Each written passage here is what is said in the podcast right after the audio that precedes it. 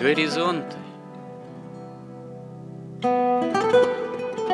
Авторская рубрика протерея Андрея Спиридонова и Георгия Лодочника. Люди, явления, события –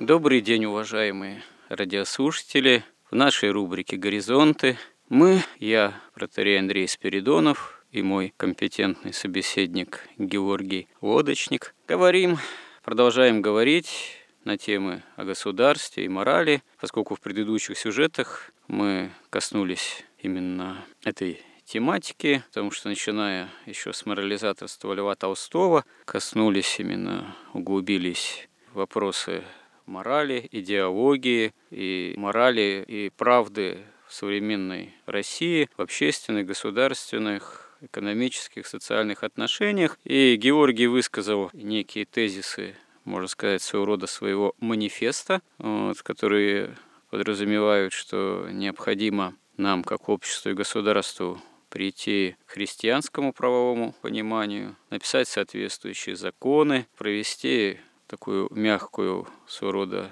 налоговую деприватизацию, как один из важных экономических моментов запретить ростовщический частный процент в банковских отношениях, оставив только государственный. Ну и еще, как я понимаю, есть у Георгия определенные тезисы, которые он должен озвучить в этой теме, но пока мы остановились на теме о государстве, о власти и о том, что более традиционным образом правления, который мог бы осуществить вот такого рода действительно социальную справедливость, является монархия. Монархия, о чем сказал Георгий, это прежде всего сакральный принцип управления, сакральный принцип осуществления власти, но возникает очень серьезный вопрос, а насколько вообще монархия, как именно такой сакральный принцип власти, осуществима в современном мире, ну, по крайней мере, в России, в которой мы живем.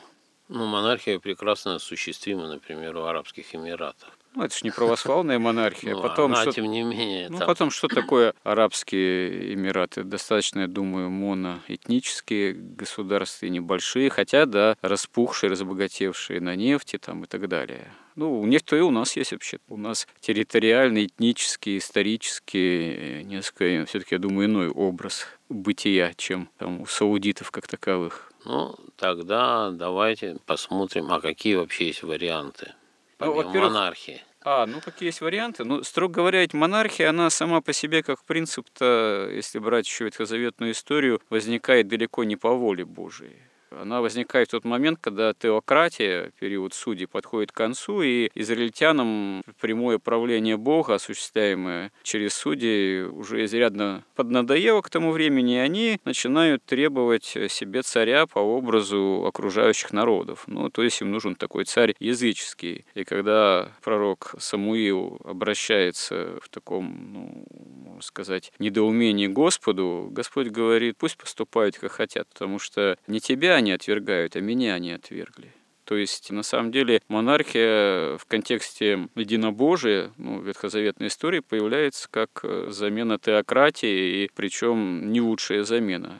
Но потом-то понятно, что уже в христианскую эпоху, мы об этом говорили, собственно говоря, вырабатывается идея христианской монархии, симфонии, в особенности идейно в этом преуспела Восточная Римская империя, которую мы называем Византией. Вот. И, естественно, мы видим, что монархический принцип, он как сакральный принцип в нашей истории имеет, насчитывает, скажем так, не одно столетие, но и даже и в нашей истории мы видим достаточно серьезное искажение этого принципа, потому что взять ту же нашу историю церковную, начиная с эпохи Петра и так называемый синодальный период, это, в общем-то, с одной стороны, расцвет русского государства, Российская империя, с другой стороны, это история очень серьезного подчинения церкви интересам государства. Вот этот синодальный период, что, собственно говоря, является одной из причин нашей революции 17 года. Поэтому Монархия просто, как мне кажется, как некий вот такой формальный принцип, он не так просто и легко осуществим. Ну, мы же должны все равно выбирать что-то из, из области возможного. У нас какая альтернатива? Монархии? Да вот, вот хочу от вас услышать в том числе. Альтернатива монархии у нас только олигархический строй. Кстати, возвращаясь вот к еврейскому государству до монархическому, евреи были в то время настолько религиозны, что подчинялись решениям судей без принуждения. То есть не нужно было силы, принуждающей исполнить закон, и не нужно было силы, защищающей добро от зла. Достаточно было просто решить, судьи решали, что вот так, они исполняли. Но по мере движения вперед разложение увеличивается, и уже, чтобы добро защитить от зла, нужна государственная власть. И в государственной власти реально может, ну реально, если посмотреть, какие варианты бывают. Вот Аристотель перечислил. Положительная монархия, аристократия и полития. А отрицательные, искажающие эти способы правления, это тирания, это искаженная монархия, это олигархия, это искаженная аристократия, и это демократия, это искаженная полития. отличие, кстати, политии от демократии в чем заключается?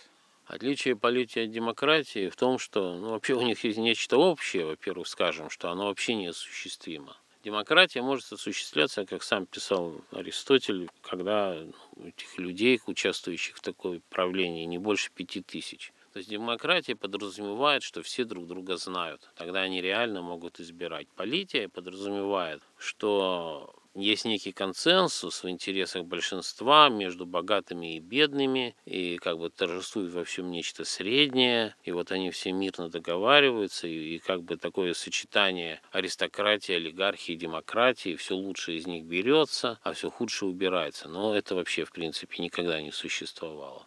Демократия может в каких-то маленьких, ограниченных, там, например, в царской империи, внизу все было демократично. То есть все выбирались, там какие-то главы районов, там были какие-то комитеты. И все это делалось публично, там собрание дворянское какое-то там. Туда добавлять стали потом не только дворян. Вот, земские собрания. Но вершина управления, оно никогда и не может быть, в принципе, демократическим. Избираться руководитель государства, высшие чины, министры, это просто абсурд. Такого нет и быть не может никогда. Ну, вообще я как-то вот почитал описание более-менее подробное о том, что из себя представляло, ну, в дореволюционной России купеческое сословие, вот эти несколько гильдий, да, про которые мы так или иначе слышали, там, купец там первой гильдии, купец второй гильдии. Это на самом деле подразумевало очень серьезную ответственность такого вот купеческого капитала, представителей этого капитала перед обществом. Допустим, в той или иной гильдии купец, он мог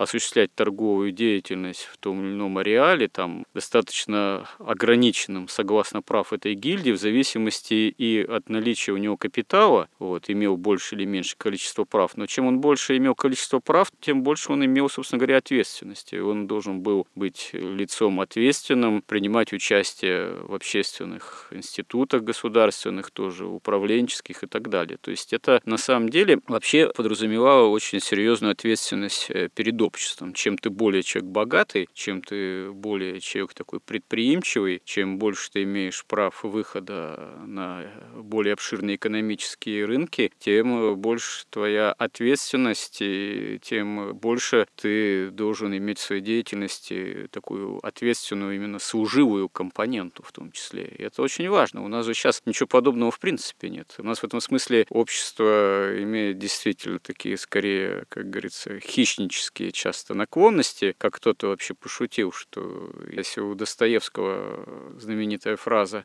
«если Бога нет, то все дозволено», то сейчас про Бога речь не идет, а все дозволено, если у тебя есть деньги и крыша ну, выражаясь современным вульгарным языком. Вот. А традиционное общество, оно строится прежде всего именно на ответственности каждого сословия, там, класса, и тем более уж аристократии, монарха как такового. Ну, там не совсем на ответственности. Дело в том, что над купцами, вообще над, над третьим сословием стояли два высших аристократия. Но они же тоже были ответственными. Ведь... Они были ответственны, но было и на уровне права, и на уровне силы устанавливалась истинная абсолютная власть добра. И они могли преследовать выгоду, но все-таки они должны были оглядываться на добро, на истину. Они не могли, вот как сейчас, разбушеваться, да, что любыми средствами, что просто ты вот если добыл выгоду, да, то ты прав, это и есть добро. Вот. И поэтому очень большая разница. В этом-то и смысл монархии, что вот это на самом деле может существовать только при монархии. Ну, ясно, что аристократия – это тоже нереальная конструкция, то есть это власть лучших.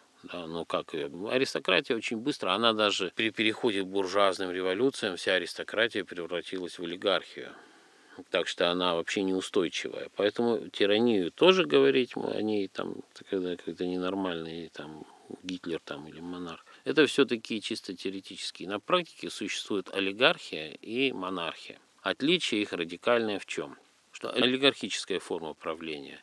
Любая олигархия, вот понимаете, единица есть единица, это цельность, единица. А любая олигархия – это группы кланов, группы интересов. Поэтому они неизбежно будут вести между собой войну. В этой войне они будут использовать все ресурсы и прежде всего народ. И этот народ они будут грабить, даже не потому, что им хочется, а просто, чтобы выжить в конкуренции, им надо будет грабить народ. Кто лучше грабит, тот и побеждает в конкуренции. Но это еще не вся неприятность олигархии. Существуют еще другие государства, конкурирующие. Да? И когда кто-то из другого государства, и так случается постоянно, приходит к какому-то олигархическому клану и обещает помощь в борьбе с другими кланами, то вот этот клан, он в безысходной позиции находится, потому что он знает, что если он не согласится, согласится кто-то из других, и тогда он победит. Поэтому олигархия, она сразу становится, вот как сейчас, она международным становится, такие да, да. организации. Национальные интересы пропадают, создается отдельная олигархическая иерархия, которая все мир рассматривает как собственный ресурс, но и там все равно не прекращается внутри них постоянная клановая борьба.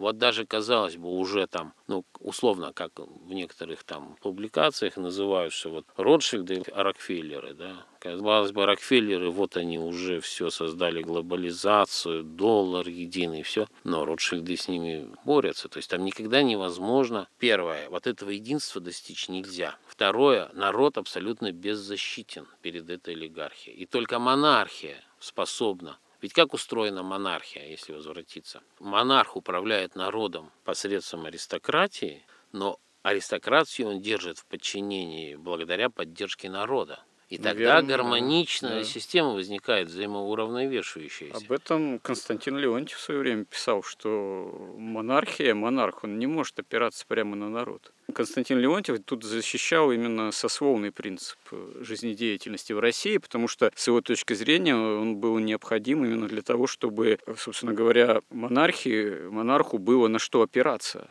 как на аристократию. Аристократия правит народом посредством существующих э, других тоже классов, как и, собственно, крестьянство, и там, мещанство, купечество, и священство, которое в то время было, как мы знаем, тоже отдельным сословием. И вот с точки зрения Константина Леонтьева, если сословный принцип вовсе упразднить, то монархия в таком случае рухнет, она будет несуществима. Но вот, собственно говоря, ведь некоторые философы, наши публицисты, исследователи слушатели, к примеру, покойный академик Панарин, он еще ну, уже почти лет 20 назад писал вот в своей такой характерной статье под названием «Народ без элиты» между отчаянием и надеждой, что да, у нас нет ответственной правящей элиты, у нас нет в настоящий момент аристократии, потому что та аристократия, которая есть, она фактически, та элита, которая есть, она является грабительской, она в этом смысле совершенно безответственна, и народ оказывается предоставлен в этом смысле сам себе. У нас элита, конечно, не ориентирована на народ и не ориентирована вообще на нацию и на национальное государство. Это да. Ну так а что со всем этим делать все-таки? Со всем этим делать, да, возвращаемся, да, ну вот опять. Если мы говорим о власти, что ей делать, это одно, но если мы возвращаемся, что делать нам, и каким образом у нас должна быть надежда, что мы вернемся обратно к традиционному государству, то это тоже достаточно просто все. Но, во-первых, как христиане, мы понимаем, что Богу земля нужна до тех пор, пока есть христианство, и пока есть литургия, причастие, и пока есть те, кто может спастись. И поскольку сейчас на Земле единственное государство, способное противостоять, ну, по сути дела, вот этому сатаническому мраку, окутавшим там весь цивилизованный мир, как они себя называют, то только Россия способна сохранить вот христианство у себя. Ну, Это пока раз. да. Но вам не кажется, что в этом смысле мы находимся в некой инерционной фазе? И по ну, Гумилеву, Льву, и вообще, в принципе. Ну, в фазе, в какой бы мы ни находились, ну, смотрите, вот, например, приход Путина к власти, ну, это прямое чудо. Оно было невозможно. Ну, Оно невозможно было предсказать, и сохранение России было к тому периоду, там, в 90-х, ну, просто невозможно спрогнозировать, да, то, что она вообще сохранится. Уже были все планы по ее расчленению, по расчленению «Газпрома». Это справедливо, это да. Хотя, может, не все с этим согласятся, но тем Поэтому не менее. я вот исхожу из того, что если Бог что-то начал, то он как-то это доведет до конца. И потом, Россия дала столько новомучеников, и ведь тоже любые жертвы не бывают напрасны. То есть Согласен. мы должны просто достойны быть этим. Но проблема этого. в том, что такое ощущение, что наш народ не знает своих святых, не, Но... знаем, не знаем мы новомучеников. Пойдемте к метро и давайте вооружимся именами для нас э, двух-трех известных новомучеников и исповедников э, вот, российских и начнем спрашивать выходящих, заходящих, знают ли они э, эти имена. Я подозреваю, что мы можем в большинстве своем вообще не услышать положительного ответа. Ну, мы опять тут должны возвратиться к Аврааму и Содоме и Гаморе. Мы не можем надеяться и не должны, что все да, Важно, чтобы было достаточное число людей в России, способных христианство и сохранять, и развивать, и, и вот это нужно. Это в плане духовном все правильно, но в плане общественном какие могут быть э, эти самые механизмы-то В плане обще- общественном тоже мы видим, что тут Бог без дела не остается. Мы видим, что наша олигархия никак не может договориться с международной что все их планы стать частью международной олигархии и преспокойненько жить, и когда им отдадут одну шестую там, ну сейчас уже одну восьмую часть земли в свободное пользование, и таких планов у международной олигархии нет, они хотят забрать себе это все. Они договориться не могут, начались санкции, и, и меня поражает, конечно, вообще стойкость вообще вот Путина. Что, казалось бы, уже после Крыма давно начинать надо переходить к формированию суверенной экономики, к своим собственным деньгам, чтобы мы были не так вот, как сейчас Центральный банк. Продали на 10 долларов нефть, Ага, если у нас курс 60, то напечатали 60 рублей. То есть у нас нет рублей, это фикция, это доллары. Вот. Ничего этого не происходит. Несмотря ни на какие санкции, они сохраняют вот эту вот и власть экономическую. И вот посмотрите, но Центральный банк совершенно ясно подчиняется Федеральной резервной системе США. США вводят санкции, а реализует их на практике наш Центральный банк. Слушайте, это интересная тема, в частности, про Центральный банк. Давайте ее тогда продолжим в следующем нашем разговоре, в следующем сюжете наших горизонтов. Так прямо из Центрального банка и начнем. Храни Господь. Горизонт на радио Благовещение.